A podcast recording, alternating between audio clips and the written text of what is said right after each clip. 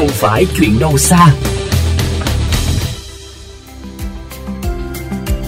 Thưa quý vị, Hà Nội vốn được mệnh danh là thành phố của những sông hồ, nhưng quá trình đô thị hóa diễn ra mạnh mẽ đã tác động và làm biến đổi đặc trưng này của thủ đô.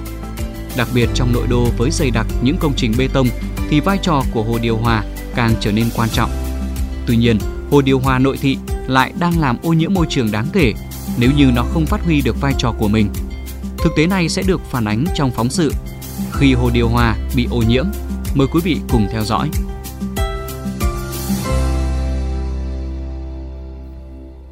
trước đây còn có cái hiện tượng là người dân cứ mùng một ngày rằm người ta mang ốc ra người ta thả người ta làm phóng sinh thì nó cũng bị nhiều cái ốc chết ấy, nó nổi lên hoặc là cá chết rất là là ô nhiễm ví dụ như hồ đắc di đi qua là vẫn thấy có cái, cái hiện tượng giống như ngày xưa ấy chưa được thực sự sạch sẽ chỉ có hồ ở chỗ uh, yên sở đấy dân nói ờ, bán cá ấy chủ yếu là thối là do cá chết nhiều ô nhiễm dân cư đây có nhiều Việc cải tạo nhiều hồ điều hòa theo hướng kè hồ, tách nước thông minh, sục khí, làm sạch nguồn nước, chỉnh trang lại cảnh quan quanh hồ cũng đã mang đến diện mạo tốt hơn cho hồ điều hòa trong một khoảng thời gian nhất định.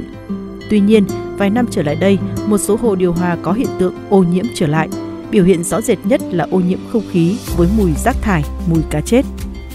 Ký ức đẹp về những con đường nhỏ bao quanh hồ nước trong xanh, mát rượi giờ đã khác quá xa so với thực tế.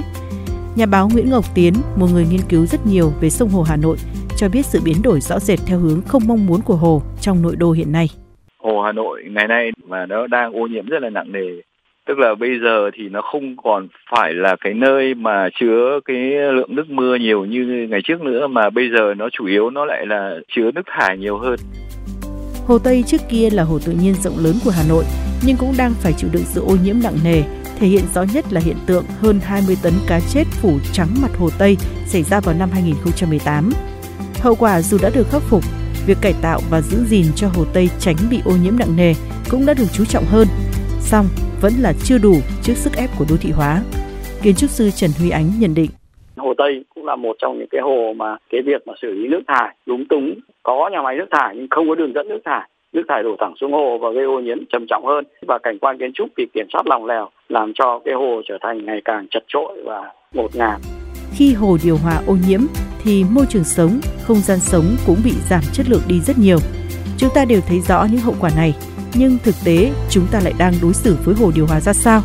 Mời quý vị và các bạn cùng theo dõi tiếp phóng sự khi hồ điều hòa bị ô nhiễm trong chương trình Thành phố tôi yêu tuần sau.